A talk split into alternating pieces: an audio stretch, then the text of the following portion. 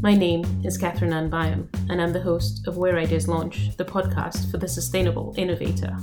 COP26 is a moment in time that we will remember as either the time that we turned the world around for the good, or the moment, the last chance, that we had to make a difference.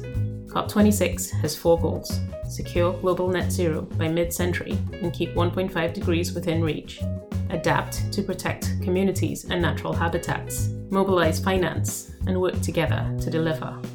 Let's see what the initiatives of COP26 will have in store for all of us.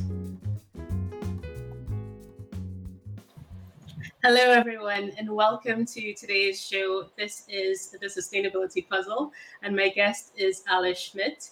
We are streaming live for the Courageous Career Club, and we're also recording this for my podcast, Where Ideas Launch, the podcast for the Sustainable Innovator. So, thank you all for joining us, and we're going to get into the session. So, let me introduce a bit about Alice.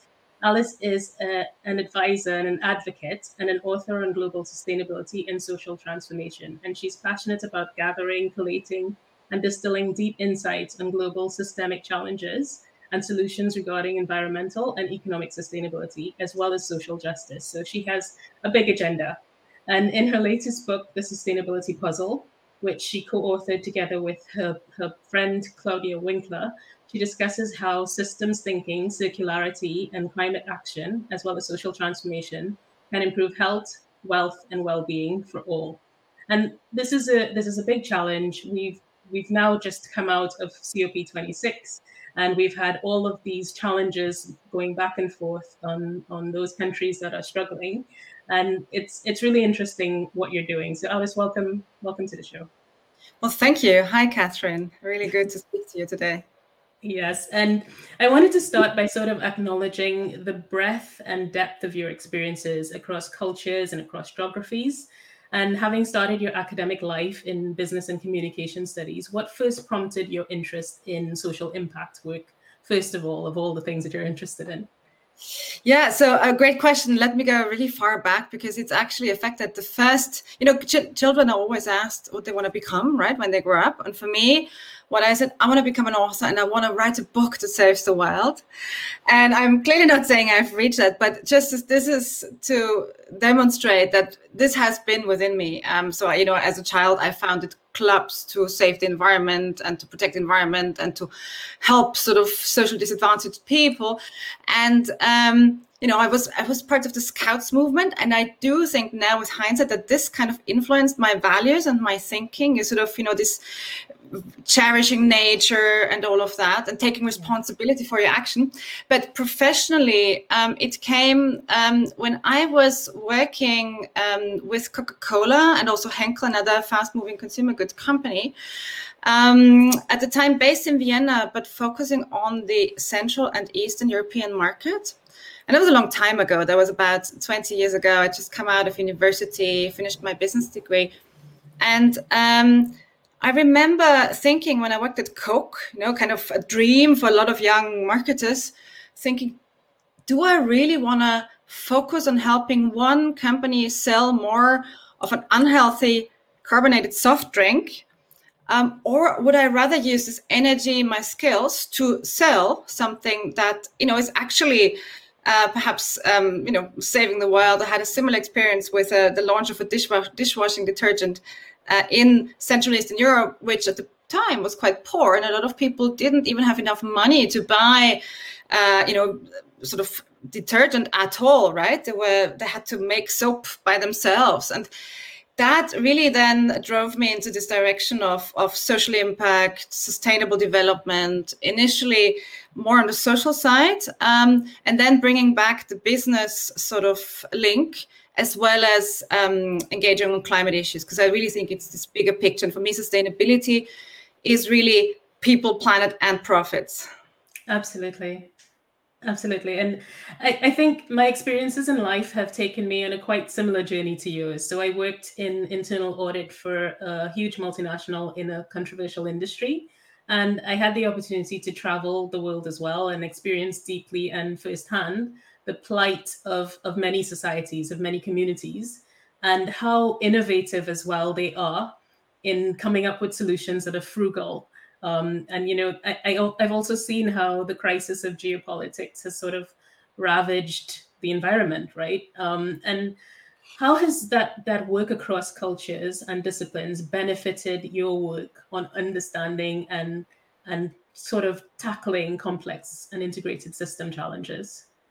Yeah, so I mean, I have indeed uh, worked in about 30 countries on four different continents, and that was very much by choice. At the time, there wasn't this trade-off that we discussed earlier about uh, climate, at least you know um, your your carbon footprint in terms of flying around. So that I neglected at the time. Blissfully, I was blissfully ignorant of it, um, and I was clearly driven by this insight that the more I see, the more I understand, but also the more I know what I don't know yeah? And um, i quickly recognized that solutions or, or, or, sort of activities actions programs projects that seem like solutions can actually um, make things much worse if they're not sort of embedded in a bigger picture kind of frame. Just to give you an example um, student because I, I, use this because students of mine brought this up uh, yesterday um, you know the famous brand Toms, right? The shoes, mm-hmm. right? That do- donate a pair for each pair that you buy.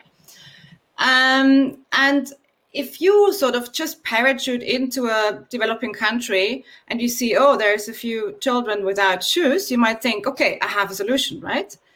But then if you zoom out and zoom out and look a bit sort of deeper and more broad, broadly, you find that actually it's not the shoes perhaps that matter. And actually, if you give away shoes, you might destroy local industry, right? And this is not to bash Toms as a hmm. company, because to their credit, they actually think about these issues and, and do research to understand the impact. But I, I mentioned this also because we, we, we see, you know, a lot of talk about electric mobility at the moment. But as long as this electricity, the power that you power your car with, does not come from renewable sources, it's not particularly sustainable, and that you know, leaving aside all the issues around batteries, etc. Um, so yes, this this this for me also on a personal level, these trips to you know a lot of developing countries, other cultures more broadly, have been always very eye-opening, very humbling, and they have been very extremely useful reminders of how lucky I am, how privileged I am, um, and have been therefore allowing me to really focus on what matters uh, rather than you know whinging about this and whining about that. So absolutely uh, important in this uh, experience. Yeah. Yeah, it's interesting. You touched on something that I that I'd love to explore a little bit, if you don't mind. So it's it's around this this topic of transitioning to electric cars there's so much baggage behind this transition for me because at the moment I'm driving a car that's not fit for the future. I, I know this. But at the same time, I don't want to commit another act of, of know, criminal injustice against the climate by purchasing a car that's going to extract more materials rather than taking my existing car and converting it. Because if I were to sell my car someone else is going to drive it. So I haven't solved the problem. I have not solved the problem of climate change by selling my car. So if I scrap my car, I'm wasting the asset, right? So so for me, I wish the solution that people would be coming up with, and I, I do hope to hear from BMW soon about this, but I want them to retrofit my old car, you know. And and I guess the question is, how, how do we tackle that? So, I mean, I think you're touching on a lots of different things, and some go into the direction of circularity. And actually, if you resold your car to someone who would otherwise buy a new one, right? Yes. That that would help, given that you, as long as you didn't buy a new car, and perhaps went into car sharing, right? Because I think mm-hmm. it's not so much about the car; it's about mobility. Again, sort of this need to zoom out, right? Which we also stress in the in the in the book a lot and look at this bigger picture. And in this case, it's mobility and seeing how we can create win win wins, right? For ourselves, for the planet, so for the environment, uh, the natural environment, and for people. And cars are a great example because, of course, they pollute. Right? They are, well, some people love them and think of them as very beautiful, but, you know, having tons of cars sitting on our sidewalks, on our roads, right? Instead of having greenery and forests uh, in our urban environments is not particularly appealing. We've just become so used to it um, that we, we don't question this. Yeah? And it's of course what I think is interesting in terms of the electric mobility movement is that by and large, this is something where we have policy um, agreement. It's become a political force yeah? So it's right. not one of these things um, and and so giving people an alternative um, still being able to sort of to own a car if they must um, is already an achievement i think. Yeah? But it definitely does matter where this comes from and for your car personally uh, i mean yeah if you could go without a car or car sharing i think that would be ideal. If um, your car is sort of not too old, it might actually be uh, much more um, economical and also better for the environment to continue driving it right for a while. If it's too old i have this super old car and i'm told actually that it's it would be better to go electric to actually you know sell it. Not driving it um, yeah. but for me it's really about um, do i need this car? And i hope the answer is no. Yeah. No i think i think that's a good way to reflect on it. But i do still want the manufacturers of these vehicles that are more polluting to take some sort of circular action to sort of help us, right? Help. I would much prefer to have my car retrofitted and pay for that than to extract materials again. Yeah, and that's true. I mean, with cars, cars at the moment you can't really retrofit, right? With buildings, uh, you can do that in an economical way. Yeah? yeah? but of course, some of the big car firms like BMW are actually also jumping on the sharing uh, uh, bandwagon. Yeah, and I think this is perhaps their the biggest contribution they can make. Yeah. yeah. So I'm going to take a, a, quick pivot to the comments and just flash them through. So we have some good wishes from from Shan. Thank you very much, Shan. And we have Isabel saying hello to both of us. Hi, Isabel. Great that you joined us. And Marilu is asking a question. So I'm facing the same mobility dilemma, Catherine. I sold my car and for now I am managing without, but at some point in the future, I may need a new one. And I'm not convinced about electric vehicles yet. Go for car sharing. That would be my my my comment, really. Yeah. And yeah. congratulations for going without a car right now. yeah, yeah, exactly. And you exactly. know, I think this is also a trend we're seeing. I mean, cities and mayors around the world, but perhaps not yet around the world, but in some cities are really going this direction. and it's also about making cities more pleasant, uh, more sustainable, more livable for the 50%, right, of the world population that's already living in them.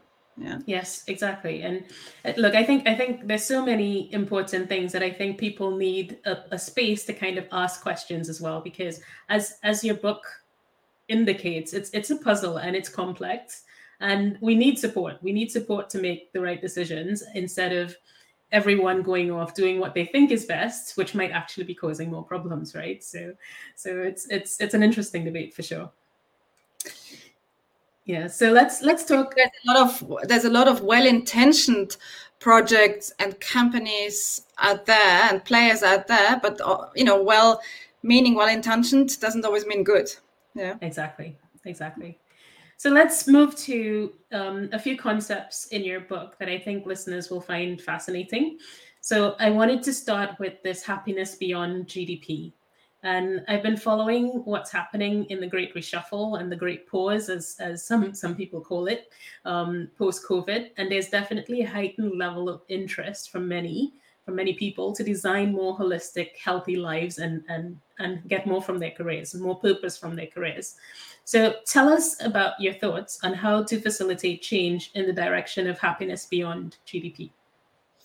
Yeah, so first of all, it's true that people care and they don't want to go back to life before COVID, right? I mean, there were quite a lot of studies on this last year, I think about 80%, so 80, said that they actually um, wanted to go back to a more sort of sustainable life, right?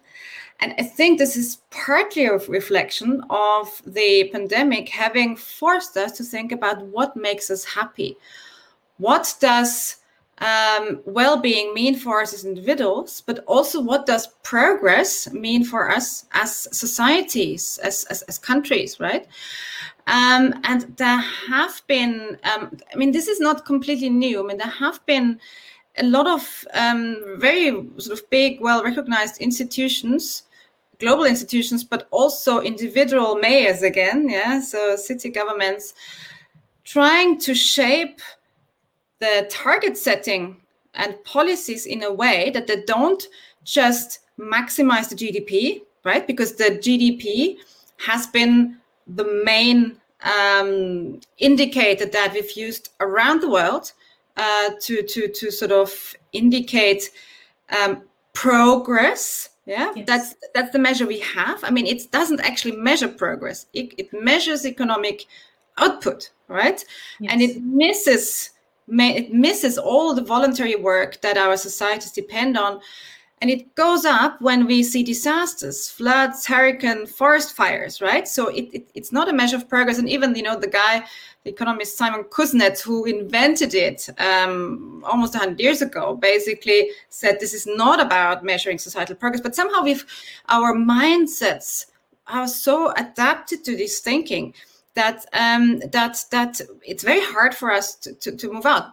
Having said that a lot is happening and i think a lot of people start to to value what matters to appreciate what matters. Companies and ngos uh, but particularly also companies are, st- are starting to track their social impact their environmental footprint and what's sort of the newest um, and and to me also most exciting um, trend is that we're getting towards a system we're tiptoeing towards a system where we account for costs as they truly are, which means we valuing the services the ecosystem is providing for us, right? Through wood or food or natural medicine, um, fibers, whatever, but also services like climate regulation or water filtration, right? We, we never think about this, but I'm not saying, I'm definitely not saying give these things a price.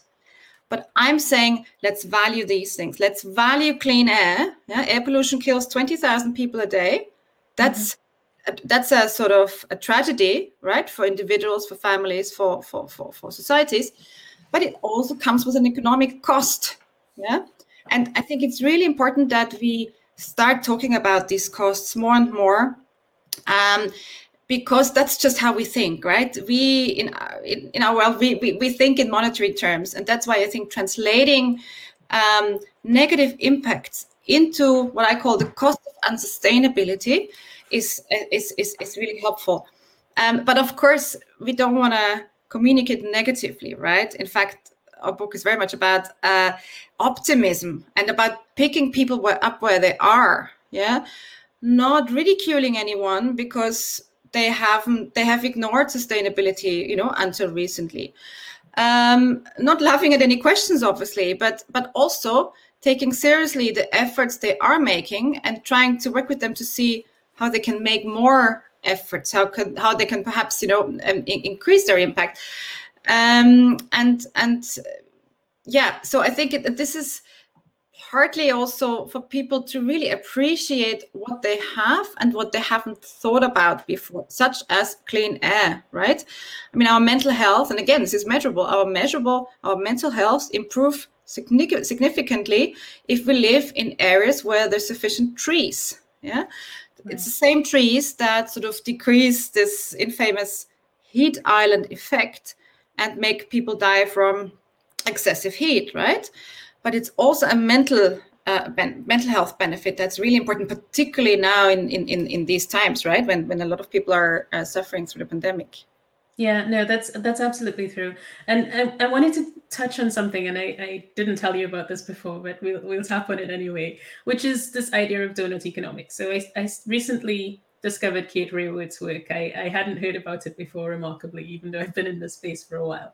And there's a lot of and following her twitter account where you know she's building communities around trying to bring this these ideas of living within the donut to life if you want to perhaps talk a bit about that maybe explain the concept to my listeners as well and and talk about your perspective on on how we can do that yeah, so I fully agree. Kate Raworth um, has done great work, and and um, I think it's encouraging that her book is also really and her ideas, her thinking have um, really sort of gathered very widespread attention. Um, so the donut essentially tries to reconcile both the environmental and the social, the global social injustice aspects of sustainability. Yeah. Yes. So keeping within the donut, yeah, we all know what a donut looks like.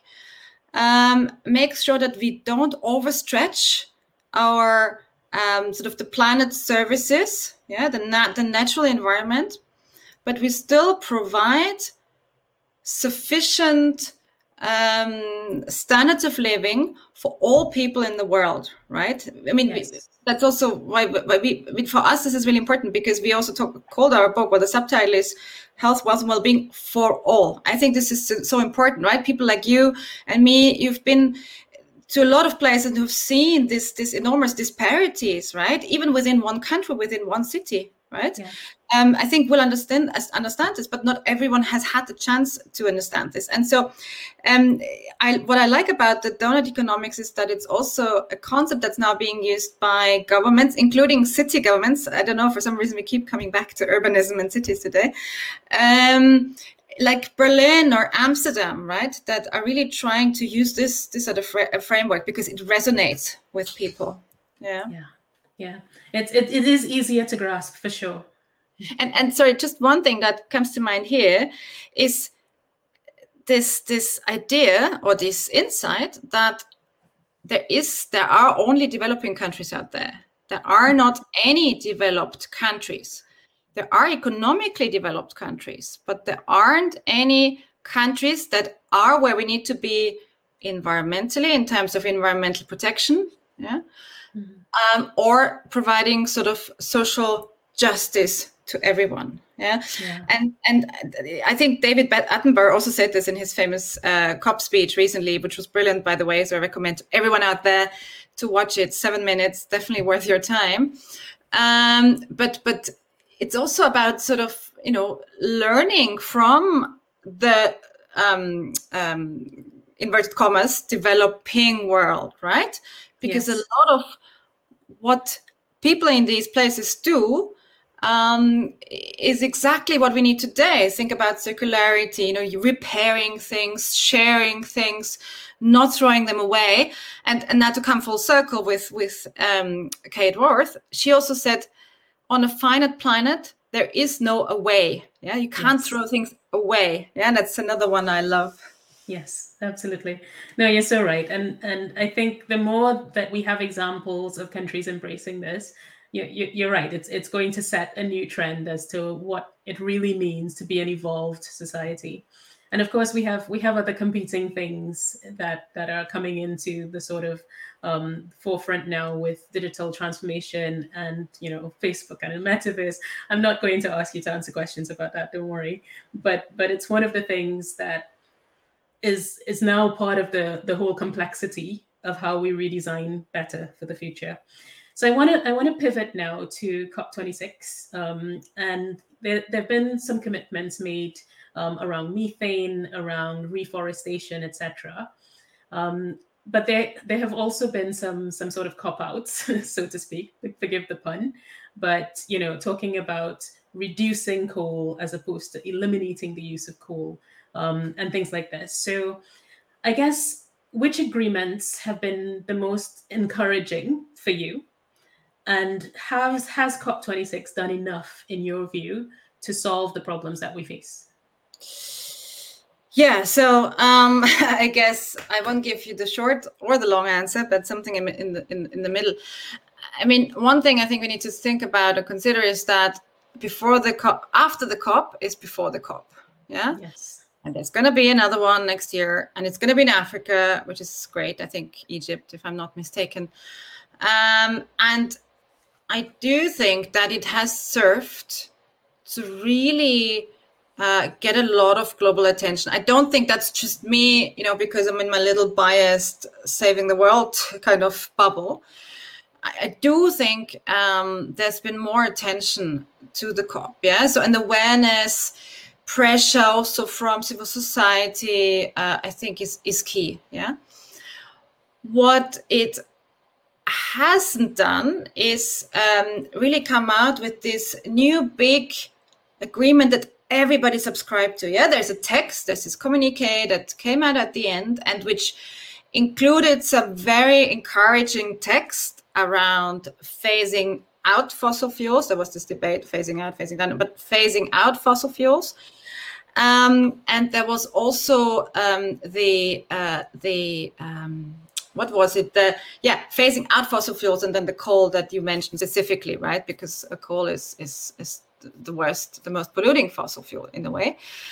Um, but what we've seen from a governance perspective is little blocks emerging, right? So a few countries, um, you know, going for methane, as others, uh, another few countries for forest, etc.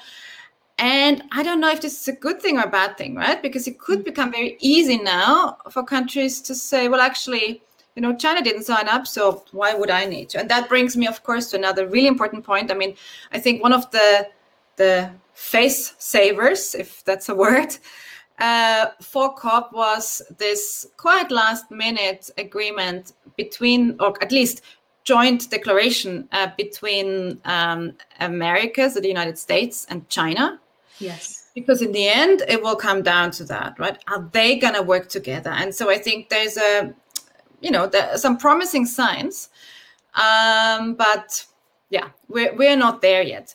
And and finally, perhaps um, because one of the celebrated achievements, I think, was Brazil, among others, agreeing to to, to halt deforestation relatively soon.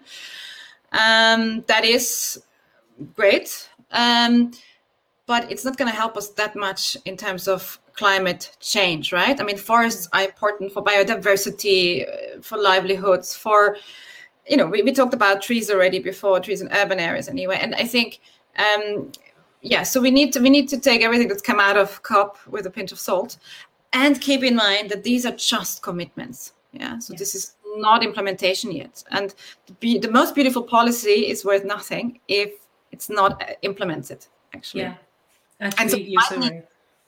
Yeah, so just to finish, so I think we might actually need to focus more, and we see this as a trend, right, to resort to climate litigation. And that brings me back to Brazil and Bolsonaro, right? There's some action against him, and companies are starting to fear that. And I think this isn't from a act from my activist heart tells me this is a this is a really good sign as well. Yeah, yeah. No, this is this is great. So I want to close with the final question, which is actions we can all take. So what are the sort of first steps that you would recommend people take at the household level? I mean, before we actually went live, we had a conversation about about the whole topic of travel. So um, I'm going to let you take the floor on this one because for me, particularly, travel is one of the one I would call it guilty pleasures that I'd love to still have. I haven't traveled since the pandemic began, but it's something that for me has transformed my understanding of complexity. It's transformed my approach to the world and therefore it has been hugely beneficial. At the same time, it's racked up a huge carbon footprint debt. Yeah. I hear you. I find that really hard as well myself. I try to be principled, but I don't think I will always be able to, right? Um, I mean, again, traveling is about mobility. Personally, I love long train rides, so I don't mind going between Vienna and Brussels for 13 hours. Um, you know, I like how the soul travels with me. My soul travels with me, and I'm not sort of parachuting into a new place. But of course, there aren't, you know, trains are a thing in itself in Europe, and there needs to be a much more improvement. But do, but but still, do take trains. Yeah, I think very important message. Do use public transport. Eat less meat or no meat um, insulate your home. Yeah, that's another sort of big lever. Lever, and particularly also buy only what you love. Yeah, even if it's more expensive. Invest that money, invest in quality, buy something you really love, and you're gonna be um, wanting to repair in case it breaks and that you will want to refurbish and that you, that you will want to perhaps trade in against something else with a friend yeah? So this circularity i think is also really something you can be with. And um, i'd like to mention also that in the book uh, the sustainability puzzle we really we deliberately included um, sketch notes for each chapter yeah? Which summarize the main sort of the main puzzle piece yeah? Like circularity climate action uh, which we're now talking about. And f- in each of these sort of puzzle pieces, we tell people what they can do as individuals what they can do, you know, in as as representatives of companies, and what they can do as governments, because I think it's really important, and it's also important to for people to to understand that no matter what they do, it can have an impact. Yeah, and it's not just about what you buy and what you do and which services you access or consume. It's very much also about how you um, take others with you, right? yeah. your friends, your peers, but also your colleagues, the influence you have at, at an organization level. Yeah. So lots you can do. And I hope you find more inspiration in the book. I, I loved I loved your tips, particularly about buy something that you really love, even if it's expensive, and make sure it's something that you want to repay. I think that's that's my my one huge takeaway. So thank you so much for joining me today, Alice, and thanks for all of you who've listened. And do give us your comments and feedback and do get a copy of the sustainability puzzle if you haven't already. Thanks so much for joining us today. Wonderful. Thank you so much, Catherine, and to everyone else here. And do, do keep in touch, stay in touch, get in touch. Absolutely. Season 4 of Where Ideas Launch was brought to you today by Catherine Ann Byam, Business Resilience and Strategy Consulting Services. Catherine provides business assessments and strategic support to help guide your business toward a net zero future. Get in touch with Catherine Ann Byam on LinkedIn.